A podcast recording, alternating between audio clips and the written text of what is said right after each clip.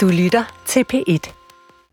Hvad, altså, kan vi tale om den ulykkelige kærlighed, der ramte dig? Ja. Er det okay? Ja, det er godt. Det er en meget speciel historie. Det er mandag formiddag på afdelingen hjemme. Dobbeltdiagnose ambulatoriet på Sankt Hans.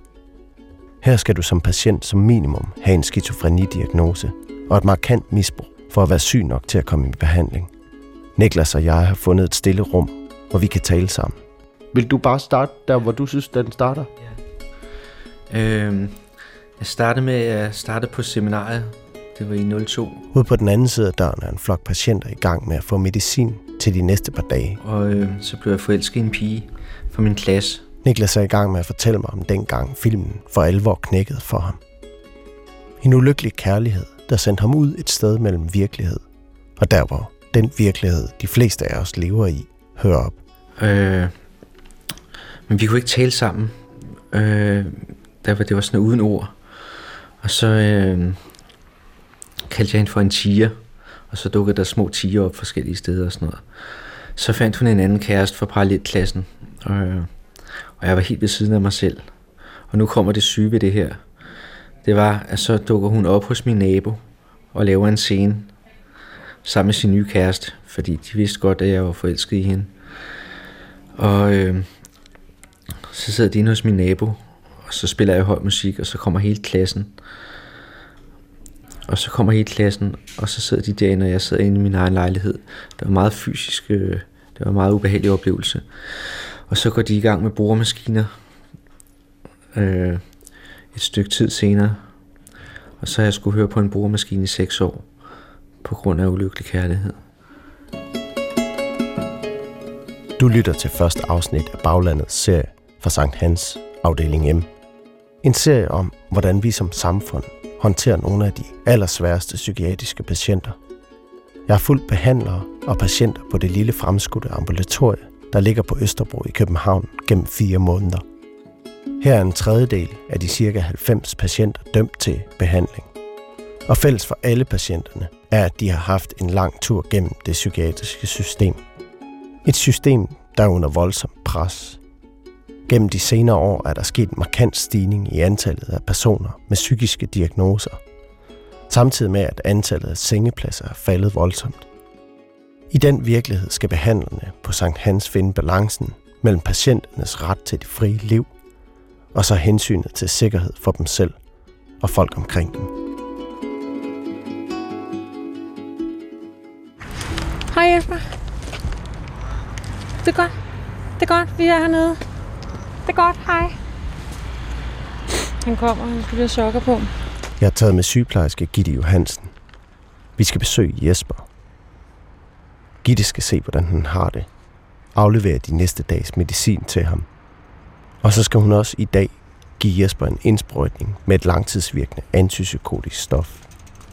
Noget hun ikke er helt sikker på, at hun får lov til at give Jesper, da han ikke mener, at han behøver det. Altså det er depotmedicin, som der bliver frigivet noget antipsykotisk medicin, så han hele tiden har noget i blodet. Og det kan man sige, det er ret godt for patienter, som er ustabile for eksempel. Det der med ikke at huske at tage sin medicin, så på den måde sikrer man, at de får deres antipsykotiske medicin. Og det ligger simpelthen, altså det ligger en dæmper på de psykotiske symptomer, ikke? Så som at se ting, der ikke er der. Ja, og høre stemmer, føle sig forfulgt. Og Jesper, han er sådan, han kan ikke rigtig forstå, at han skal have det. Fordi han har ikke været... han har ikke oplevet sig selv syg i mange, mange år, og han har ikke hørt stemmer i mange år. Og han siger, hvis man så prøver at sige, jamen, kunne det være medicin, der har hjulpet? Det er han ikke helt enig i. Så det er en helt klar lægebeslutning, det her. Ramponeret betonbyggeri. Altaner med løbende grønne sørgerender, der som høje tårne af sure munde rejser sig i et symmetrisk system. I boligkomplekset i udkanten af København, hvor Jesper bor. Han er en af Gittes 12 patienter. Og jeg har i hvert fald kontakt med alle sammen en gang om ugen. Minimum en gang om ugen, ikke? Flere af dem har jeg par gange om ugen. Så der er rigeligt at se til. Også fordi, at ting kan tage tid med de her patienter. De ikke lige altid er på de aftalte steder, eller som nu for eksempel. Ikke? Han ikke er... Altså han kommer, han er her. Og... Så det der med hans stram tidsplan, det kan man ikke rigtig... Så dagene ser altid... Du tror, at dagen ser ud på en bestemt måde. Du har planlagt det på en måde, så sker der et eller andet. Så ser den helt anderledes ud, ikke? Vi har ventet i cirka 10 minutter, da døren åbner, og Jesper vinker os ind. Jeg har mødt Jesper før i ambulatoriet. Personalet har dog på grund af Jespers til tider udfarende temperament vurderet, at det er bedre, at han får sin medicin bragt til døren, i stedet for at han selv henter det af hensyn til de andre patienter. Jesper er almindelig højde. Han ser stærk ud. Han har en træt holdning, halvåbne øjne, joggentøj og crocs, som han slæber hen over linoleumsgulvet. Vi sætter os i fælleslokalet på bostedet, hvor Jesper bor. Det er uhyrligt kommunalt stilrent indrettet.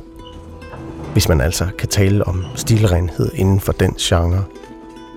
Hvide gardiner med grafik, grønne planter, stole, der kan stables og praktisk belysning. Jeg har taget næsespray med. Ja. Astma. Yes, perfekt. Der er hele moduljen her. Ja. Og der er også... Det er noget astma, det er meget sjældent, at jeg bruger det. Men det er længe siden, jeg har gjort det, så jeg tænkte, at det måske kunne være meget godt, at vi lige fik... Vi sætter os ved et af bordene. Rullen med Jespers medicin, pakket af en robot på regionens centrale apotek, kommer på bordet med det samme. 400 stolte. Er det kun 400 milligram nu? Ja. Er de 5 kom fra? Eller? Nej, det er hele tiden 400. Nå, så er der andet lort igen, men der var 405. Men det, du spiser der, Jesper? Det er Ritalin, fordi det er sgu sådan set det eneste, for min egen til at fungere, når jeg får det lort der.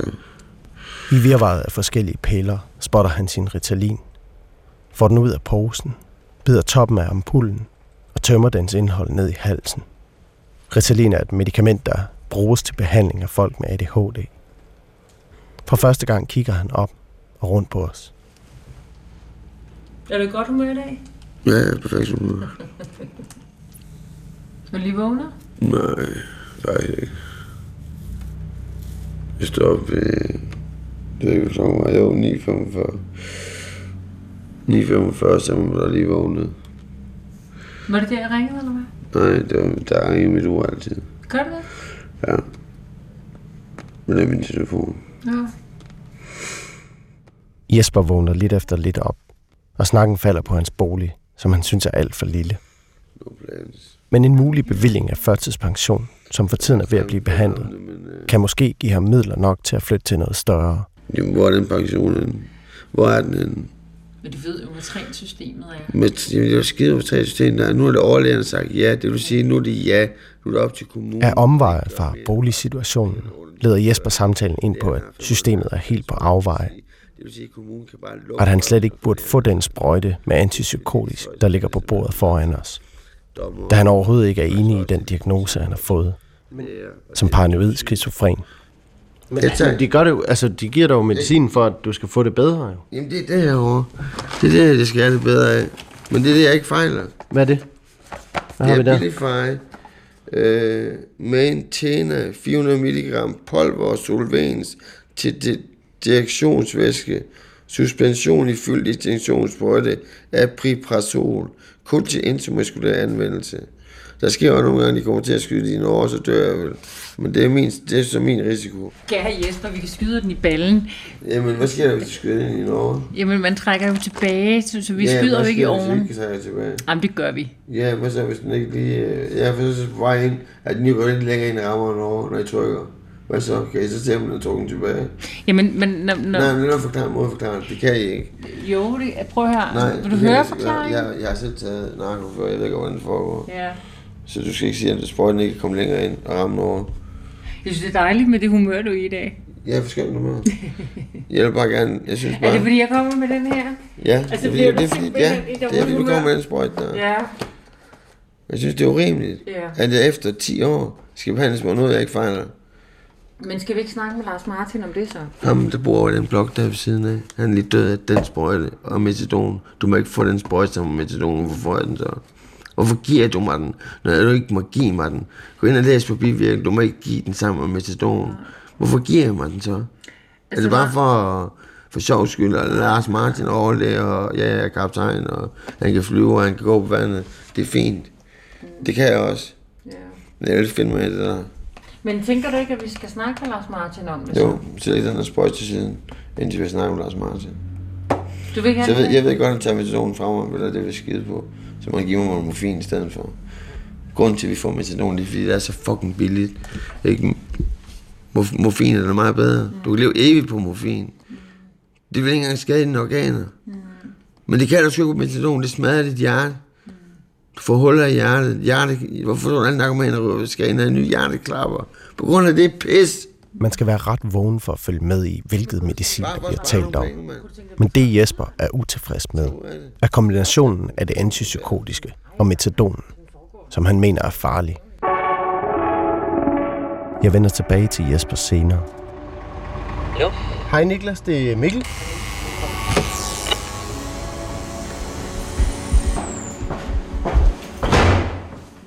Jeg har lavet en aftale med Niklas, som jeg mødte på ambulatoriet, hvor nogle af dobbeltdiagnosepatienterne ugenligt henter deres medicin. Ham med historien om den ulykkelige forelskelse og lyden af boremaskinerne hos naboen, som hang fast i hovedet på ham i 6 år. Niklas har inviteret mig hjem, så han kan vise mig det kunstprojekt, som han har arbejdet på i årevis. En perlepladesamling på over 2.000, en bog på 0,5 meter og et filmprojekt. Niklas har en skizofrenidiagnose og et misbrug af alkohol og amfetamin. En kop kaffe ville da være dejligt.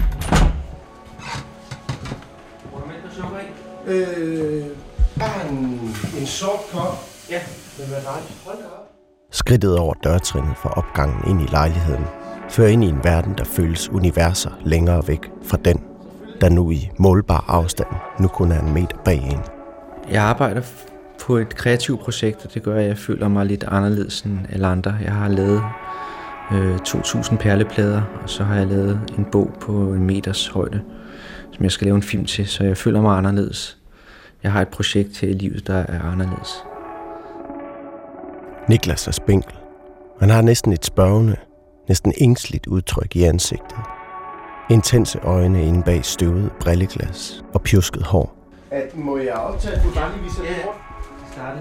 En 3-værelseslejlighed med næsten ingen møbler. Med perleplader overalt på væggene, plakater med tigere. Princeton, Tokyo, Texas står der med spraydåser skrevet på væggene rundt omkring. Mængden af perleplader er enorm. Og så lavede jeg det til ofrene for Utøya. Så det er meningen, at de skal have ofrene for Utøya, dem der var på Utøya, de skal have sådan en perleplade af mig. Jeg tænkte bare, at jeg ville lave ligesom et statement, hvor jeg ville vise min sympati med dem. Og så lavede jeg perleplader til dem. Og så er det meningen, at jeg skal lave en film. Og i den film, der indgår også en bog. Du kan se, det er den der, jeg sagde, har en bog på 0,5 meter. Nå, den bog der? Ja. Hvad handler? Hvad går bogen ud? Det er mere noget, der er visuelt, som jeg skal... Det er lidt svært at sætte ord på. Der er forskellige samlinger på lejlighedens vægge. Nogle er dedikeret til ofrene fra Utøya. Andre flystyrtet i Ukraine, hvor separatister skød et rutefly ned. Det er fra den flyulykke, hvor der var et fly, der styrtede ned i Ukraine, og der var 200 hollændere, der døde. Og det der, det er så til kendte mennesker i Danmark. Det kan være til ligegyldigt hvem, så kan de få en perleplade, og så vil de støtte projektet. Jeg tænker, at man kunne støtte projektet ved, at man kunne sende dem en smiley en gang om ugen eller et eller andet. Altså, du ved sådan... Det er, altså, ved du, hvem der skal have hvilken? Nej, det ved jeg ikke, men jo, Mogens og Christiansen, de skal have en af de store. Og Nick AJ skal også have en af de store. Hvem er det nu, Mogens og Christiansen? Det er dem fra, dem fra tv, der analyserer den politik. Og Kjeld og Hilde skal selvfølgelig også have. Hvorfor kan du godt lide Mogensen og Christiansen? Jamen, det er... Jeg synes, de er gode. Og dem vil jeg godt have med ind over. Kontrasten mellem leverpostejslivet ude på den anden side af de perlepladede bekædte vægge, som de fleste af os lever i, og så til den verden, Niklas har skabt i sin lejlighed, er svært rigtig at fatte. Folk på universitetet kunne jeg godt tænke mig at komme ud til. Derfor står der Princeton der. Det er bare sådan et navn. Der kunne også have stået Oxford eller Harvard eller sådan noget. Jeg har tænkt meget over historien, han fortalte mig, om dengang filmen for alvor knækkede for ham. En ulykkelig forelskelse, der drev ham til vanvid. Han fortalte den så detaljeret, at det var svært ikke at lade sig rive med af den. Har du nogensinde tænkt på, om hele det der optrin var noget, der foregik inde i dit hoved, fordi du var så forelsket? I mange år, der gik jeg med historien alene, fordi at det var min største skræk, det var, når jeg fortalte den, at så ville folk sige lige præcis det, som du siger. Fordi det ville være hårdt for mig at fortælle den historie, og så folk siger, jamen tror du ikke, det er noget, du har bildet dig selv ind? Så i mange år, på et andet seminar, jeg gik, der sagde jeg det slet ikke til nogen, eller så sagde jeg det måske 2 år efter, vi var gået ud, eller sådan noget. Det var noget, jeg gik med meget alene. Jeg fortalte heller ikke min familie den. Jeg gik jo og løg over for min familie i flere år, for de vidste jo ikke, at jeg havde skiftet seminar. De vidste ikke den kærlighedshistorie. Så jeg var hele tiden et år bagud. Hvordan har du det med, at jeg spurgte om det nu, som du frygtede, at jeg skulle spørge om? Jamen, det troede jeg, du ville spørge om første gang. Så tænkte jeg, hvornår spørger han om, tror du ikke, det er noget, du har bildet dig selv ind? Så det var jeg helt overrasket over, at du ikke spurgte første gang. Den var vanvittig, den historie.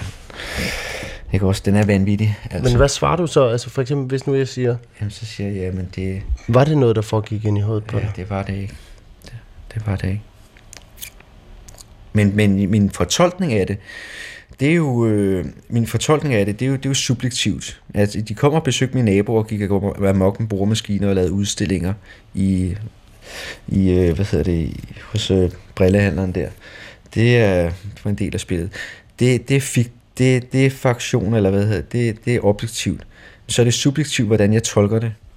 Jeg tænker også lidt, nu kommer det i radioen, så tænker jeg, hvad fanden vil folk ikke... hvad tænker folk? Altså tænker de, at han er skrubskør. Jeg fortæller sådan en historie med en pige, der går ind til naboen og laver en scene, men altså på den anden side, altså kvinder gør nogle gange sindssyge ting, ikke? Er du bange for, at folk skal tænke, du er skrubskør? Nej, det er bare en gang. Der var jeg sgu bange for, hvad folk ville, sige, hvis jeg fortalte om det. Jeg var bange for, at de sagde, at det der, det er noget, der foregår inde i dit eget hoved. Det er simpelthen for sindssygt. Jeg var også... Men altså, folk de gør sindssyge ting, når de bliver forelsket. Altså, så kan man... Så springer pæren nogle gange. Og det var lidt det, der skete. Men jeg tænker stadigvæk på det, fordi jeg er posttraumatisk stress over det. Det er også, hvis jeg har dårlige perioder, så tænker jeg meget på det. Det er negative tanker. Hvis jeg har gode perioder, så tænker jeg ikke så meget på det. Hvad for en periode er du i nu? Jeg er i den her periode, den er hård, fordi jeg har mistet min kat gennem 16 år. Så mit liv, det begynder i morgen, når jeg får en ny kat. Sådan har jeg det. Jeg er godt nok spændt på i morgen, fordi jeg har udkig på sådan en kat. Der er 3 år, og den ser rigtig sød ud, og det er en indekat. Ja. Hvad skal man give for sådan en kat? Hvad? Hvad skal man give for sådan en kat? Jeg ved det faktisk ikke. Min mor, hun betaler.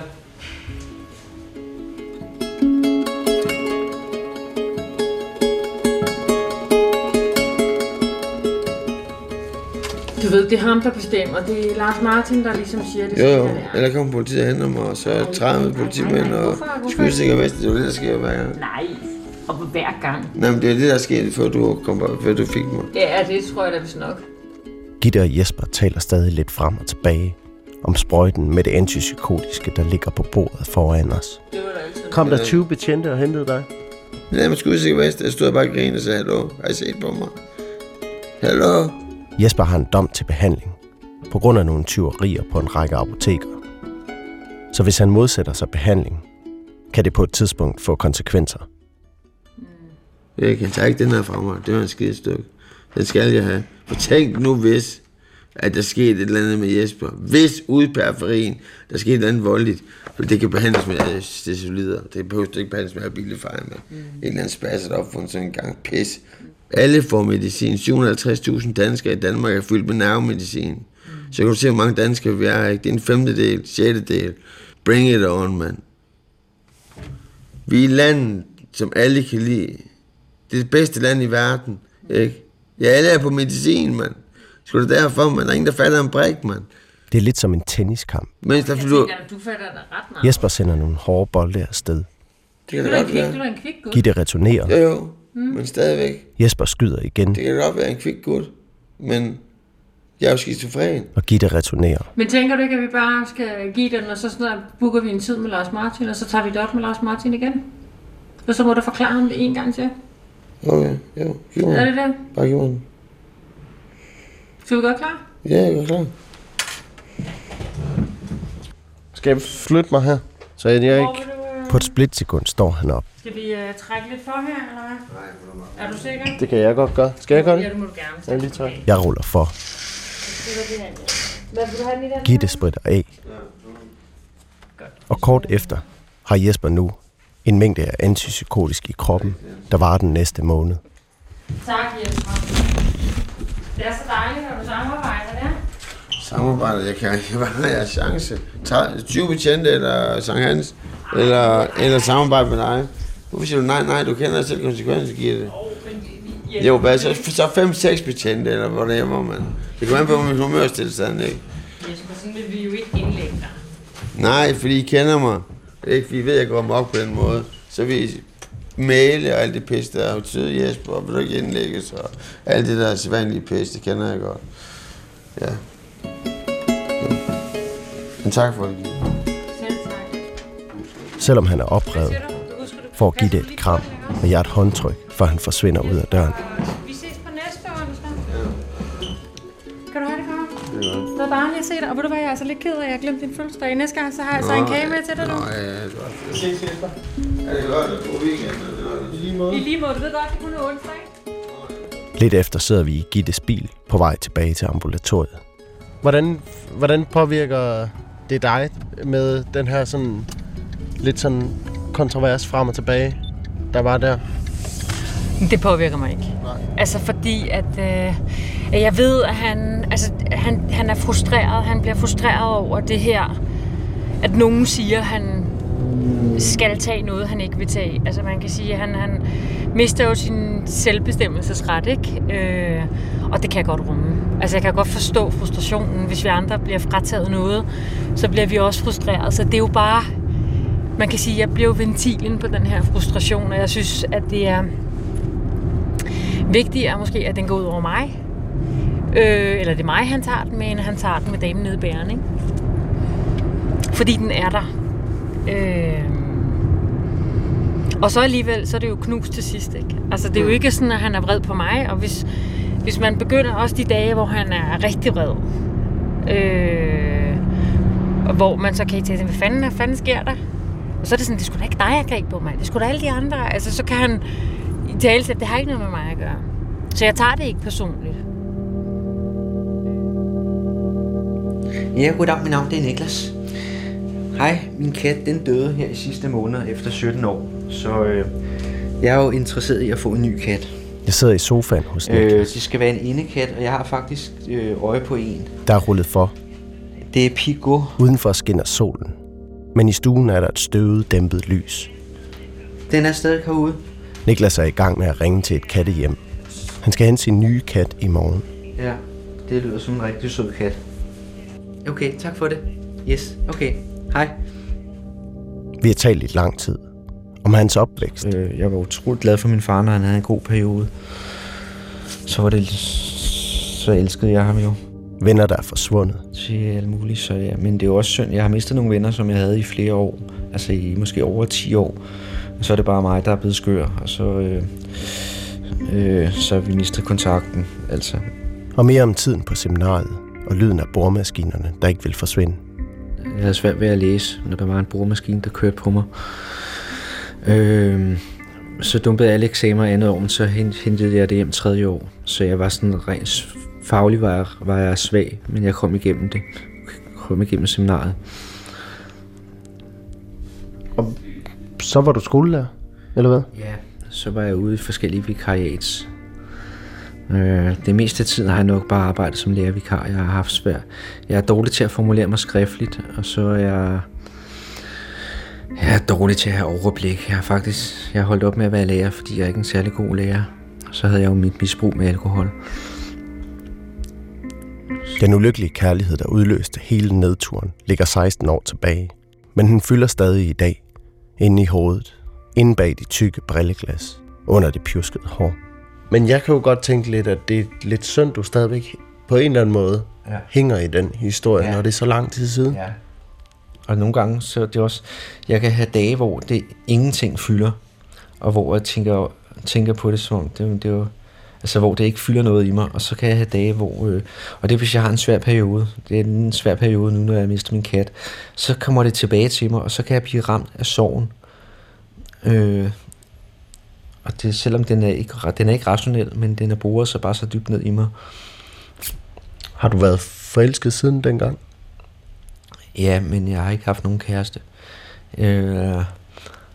Jeg mødte en pige på Pano, som jeg brugte aften med. Og dagen efter, så vågnede jeg op og tænkte, jeg kan holde af mennesker igen. Der var det var meget sjovt, den historie. For efter jeg mødte Camilla der, så fandt jeg ud af, at jeg kunne holde af mennesker igen, og jeg kunne blive forelsket igen. Og så blev jeg så forelsket i en, der gik der på frisørskolen.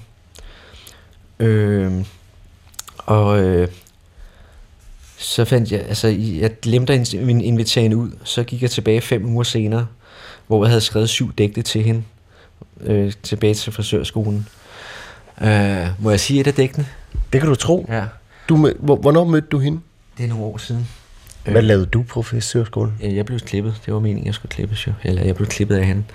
Og så flørtede vi. Så stak hun fingeren ind i øret på mig, og det gjorde mig forelsket. Ja.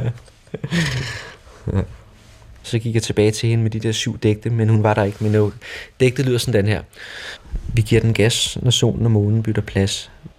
Hver en stjerne har en sjæl. Men på den blå planet er sjælen blevet delt. Hvis hun forgår, var hun det smukkeste efterår. Du min egen ejer Mælkevejen.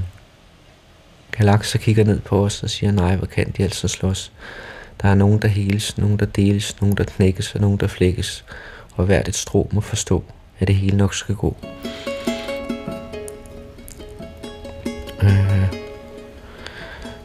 Jeg lavede så hende, som jeg blev forelsket i på frisørskolen, der lavede jeg 60 digte til hende på 3 dage. Men hun var der ikke på frisørskolen. Hun var taget ud, og så blev det ikke til noget. Men det var meget sjovt, jeg fandt i sådan en digte-mode.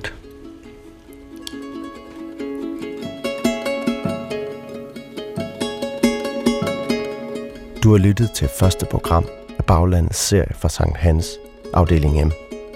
I næste program sidder jeg med til samtale mellem psykiater Lars Martin Nielsen og Jesper. Ja, vi kan ikke lide dig. Du er et møgdyr. Du er ikke rask som alle de andre. Du får bare noget medicin. De slår os ihjel i sidste ende. Og du kommer også til at møde Jens. Hvis jeg ikke tager min medicin over en længere periode, så forsvinder jeg fra virkeligheden. Og så føles det, som om jeg går rundt i et computerspil. Så hvis jeg slår en ihjel, jamen, så får jeg bare nogle point. Programmet ligger allerede klar i din podcast-app eller i DR's radio-app. Rune Sparre Geertsen er redaktør. Mit navn er Mikkel Rønnau.